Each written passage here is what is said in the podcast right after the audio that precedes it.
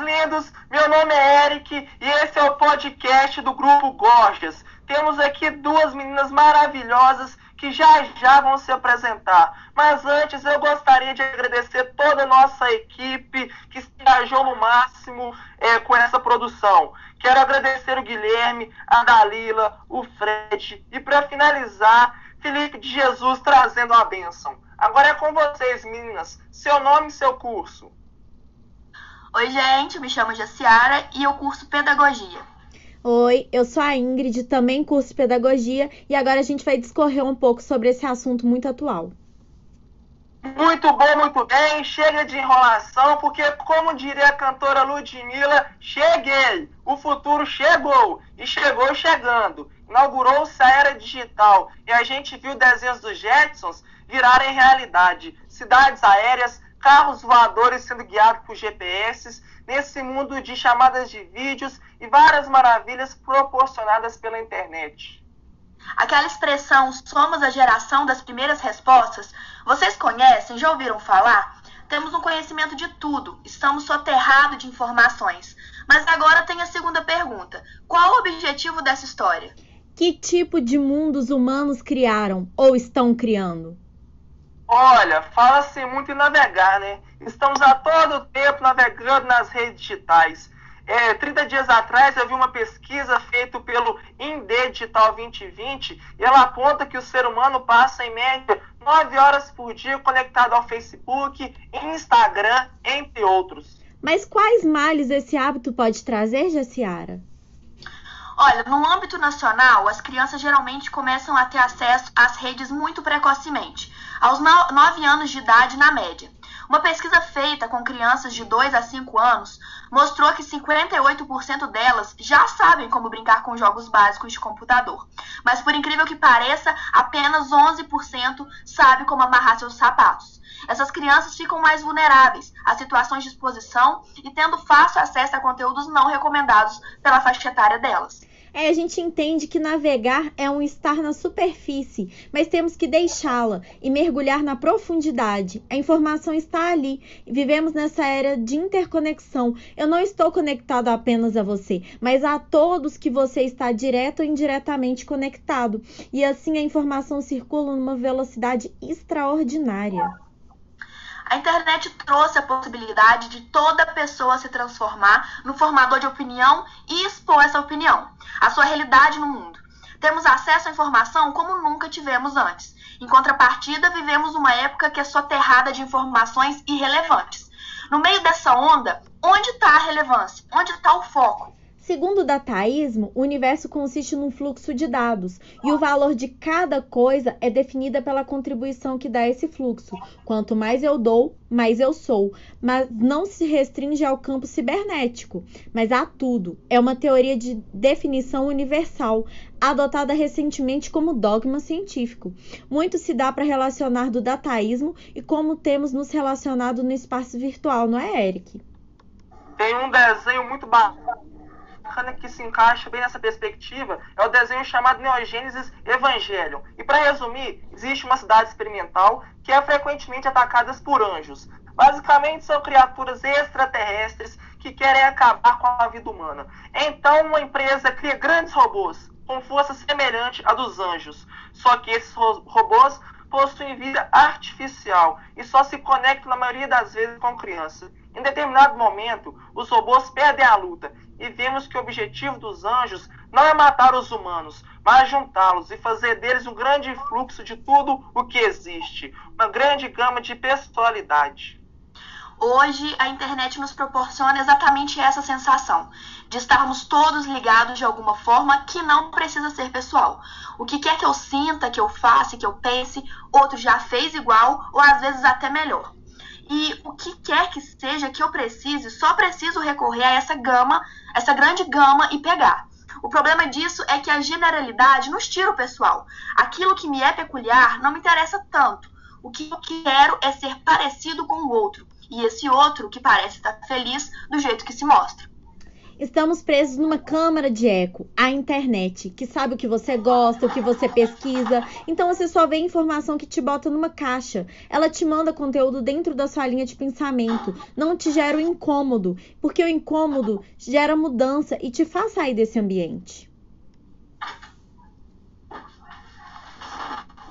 Uma pesquisa recente sobre a autoimagem de adolescentes de baixa renda mostra que todos, sem exceção, não gostam do que são, não gostam do que os outros veem e não gostam do que passam. O que sobra, então, a esses adolescentes? Eu penso que é tentar criar e montar uma imagem própria nas redes, inspirada em pessoas que eles pensam e que querem se tornar. Geralmente pessoas da, de classe média alta, talvez padrões de beleza que estão completamente distantes da realidade. A gente está falando aqui de Kleber Toledo, Paulo Oliveira, pessoas inatingíveis, distantes da realidade que esses jovens compartilham. Mas quanto podemos falar sobre eles? Enquanto de nós mesmos somos assim? Um outro estudo diz que para se sentirem pertencentes ao meio social e perceber uma autoimagem positiva, optam por uma mudança no seu comportamento alimentar de forma drástica. Verificou-se que em redes sociais, em comunidades na internet, pode influenciar sim o surgimento ou agravar os TAS. Estimula-se ainda a reflexão sobre como os meios de comunicação podem sim influenciar positivamente na desmistificação do padrão estético vigente. Também para a importância de incentivar o pensamento crítico das adolescentes acerca do que, do que observam propagados na mídia. E evolutivamente sempre foi assim a aceitação no ser humano. Aqueles que eram mais aceitos, bem vistos nas aldeias e tribos, eram melhor tratados, recebiam mais comida, mais atenção, melhores parceiros de caça e até sexual. A aceitação está ligada ao aspecto de sobrevivência. Por isso a internet aceitua as inseguranças, medo de ser esquecido e ser dispensável pode-se também empenhar para o homem em busca de autocrítica positiva, usando da internet e mídias. É necessário que todos aqui estejam cientes de como o cyberespaço influencia na, na sua vida, diretamente na sua tomada de decisões. E um ponto interessante aí, Ingrid, é que se a gente pegar 100 anos atrás, era tão, era tão privada a informação que isso estagnava. O cara que morava na roça não conhecia outra realidade. Agora somos o oposto. Estamos estagnados porque temos tanta informação que não sabemos qual caminho seguir. Por exemplo, você vai escolher um filme no Netflix, abre a plataforma e se depara com um monte de opções. Então não consegue escolher. Você decide então sair de casa. Se sente sozinho, então tem um aplicativo onde consegue encontros em uma velocidade nunca antes possível. Você encontra aquele bombom no Tinder mas fico com medo de fortalecer esses laços. Será que se eu fortalecer laços com essa pessoa, eu não estaria perdendo uma série de outras pessoas? Então você sente aquilo que o ser humano sente toda hora: fome. Pega o celular e não consegue escolher qual comida pedir no iFood. E quando finalmente escolhe algo, faz o pedido e ele chega, você não consegue saborear de fato aquilo, porque fica imaginando que se talvez você tivesse pedido aquela outra comida, a vida poderia ter sido um pouquinho melhor. E quando você começa a assistir Shurek na Netflix para acompanhar a sua refeição, você não consegue se concentrar, porque fica se perguntando se você tivesse assistido aquele outro filme ou aquela outra série Será que a sua vida não poderia estar um pouquinho melhor? E aí, no livro do Dataísmo Harari, fala que as tecnologias estão avançando tão rápido que o parlamento e os ditadores não conseguem processá-los com rapidez suficiente. Pensando numa escala muito menor que seus predecessores um século atrás, governar tornou-se então meramente administrar gerenciar um país sem liderá-lo. Não temos ideia de como o país estará daqui 20 anos. Estamos paralisados agora por um overload de informações. E hoje em dia, estamos a todo momento comparando nossos bastidores com o palco das outras pessoas. Porque nas redes sociais nós vemos o palco. Nós vemos o espetáculo que foi escolhido e editado para ser mostrado. Mas a vida real, infelizmente, não é assim. A vida real é bastidor. São noites sem dormir, lágrimas, porque eu perdi média na prova de filosofia, erros. E essa comparação é uma das coisas mais nocivas que existem. Essa comparação mentirosa que você precisa vencer, tem que ganhar, ter status, chegar no topo do Monte Everest. É um sucesso ilusório, precisa ter e não mais ser. Não é todo mundo que vai chegar lá. E se você não chegar, vão ficar frustrados em viver essa expectativa. E aí, o Épicuro fala sobre os três tipos de desejo: o desejo natural e necessário, como comer, dormir, fundamentais, desejos naturais e não necessários, tipo sexo, você não vai morrer sem, mas ele é natural, e desejos não naturais e não necessários, fama, glória e poder, que segundo o pensador, ainda que você os alcance, será infeliz, porque eles não, não são indispensáveis. Eu penso que a grande chave é comparar apenas seus, seus resultados com seus próprios resultados. Se preocupar em ser uma pessoa melhor a cada dia. Nunca na história humana tivemos tantas relações. O homem medieval vivia cercado de poucas casas e de poucas famílias. Talvez nunca conhecesse uma cidade de mais de 1.500 habitantes. Este homem medieval vivia exclusivamente em torno de um núcleo muito pequeno. Nós, por outro lado, vivemos em torno de um núcleo gigantesco de informações, de grupo de WhatsApp, de internet e, ao mesmo tempo, somos campeões no consumo de medicamentos contra a felicidade, medicamentos contra a ansiedade e contra a insônia. De acordo com o psicólogo Flávio Milman Chances, existe a associação entre o consumo excessivo nas redes sociais e os sintomas depressivo, autoestima, sensação de solidão e a dependência das redes. Agora, o contexto que a gente vive é que somos livres nas redes sociais para dizer se minha vida vale a pena ou não. E acredite, são as pessoas que vão dizer se a vida vale a pena ou não, colocando likes e curtidas. Não se esqueçam de comentar a minha foto lá no feed, hein? Comentem o máximo que puderem. Em um dos episódios de Black Mirror, a vida é regida pela quantidade de likes. Você só pode entrar em determinado restaurante se você tiver um número X de likes só pode gastar na sua loja se sua capacidade de likes for expressiva. Na verdade, o que Black Mirror brinca é o que acontece hoje. Sua popularidade é medida por algo abstrato, que são os likes. Lendo Carnal declara que o celular é a grande muleta da solidão, porque o importante não é mais viver o momento, o importante é registrar e publicar e lançar ao mundo a garrafa com a mensagem. Você acha que minha vida vale a pena? Porque são os outros que vão dizer isso. A internet, as redes sociais criam um estado ilusório de conexão. Estamos sozinhos nas multidões da rede. Um ser humano frio. Palavras como empatia já não mais existem no nosso vocabulário. Nós não temos mais tempo para sofrer.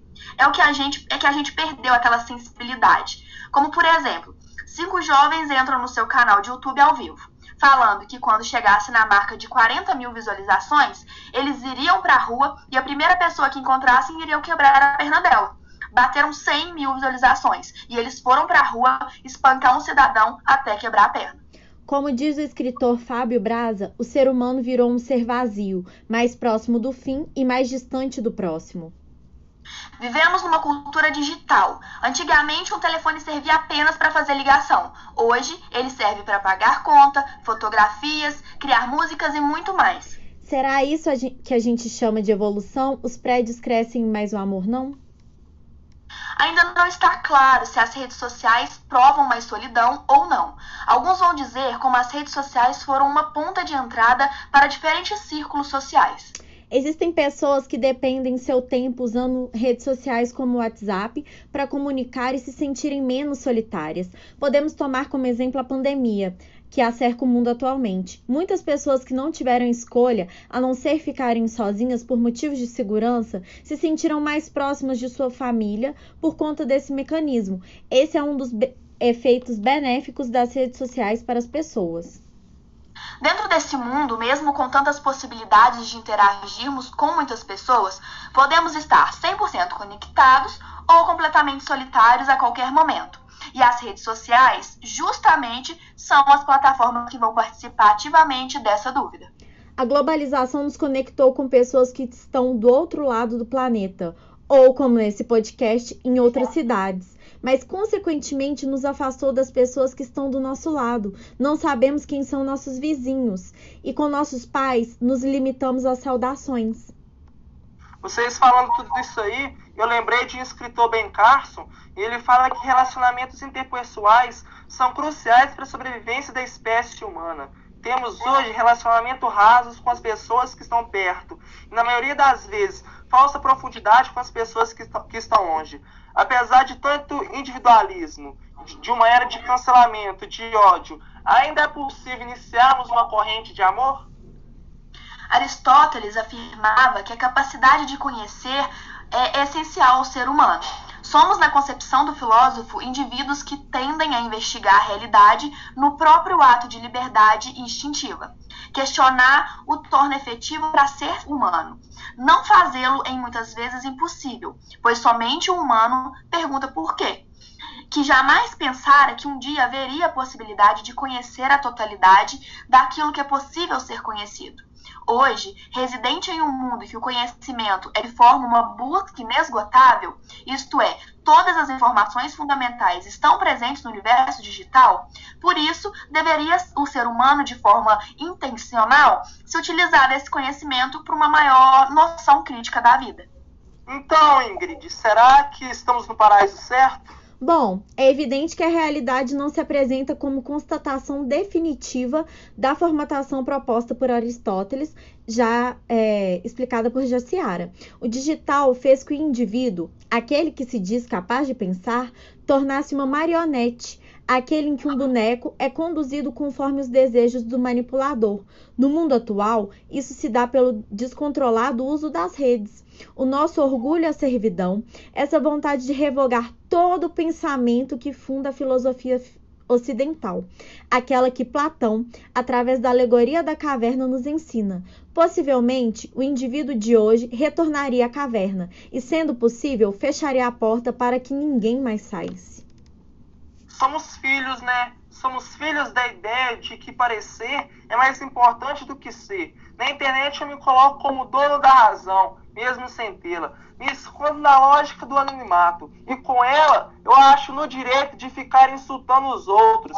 Se alguém que pensa diferente de mim, isso é inadmissível. Que comece o apedrejamento. Nas redes, todos são sábios e capazes de validar observações que só Deus sabe de onde foram tiradas. Se não existe uma definição categórica para aquilo que é constatado como factual, tudo é permitido e nada é questionado.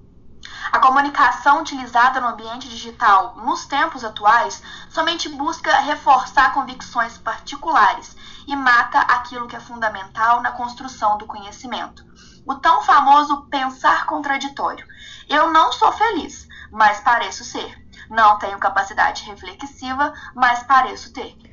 O mundo observado na internet é um campo minado, em que todos nós seremos um dia afetados. Seja você um espectador, como nesse podcast, interno ou externo, a luta é contra o egoísmo e esse desejo de adoração do eu, que tão pouco pensa e que jamais sairá da caverna, como supôs Platão. E assim a gente termina essa reflexão sobre o mundo criado pelos humanos. Espero que vocês tenham algum proveito, que levantem um questionamento crítico. E se você gostou e chegou até aqui, é, comente, compartilhe e deixe aqui pra gente a sua opinião.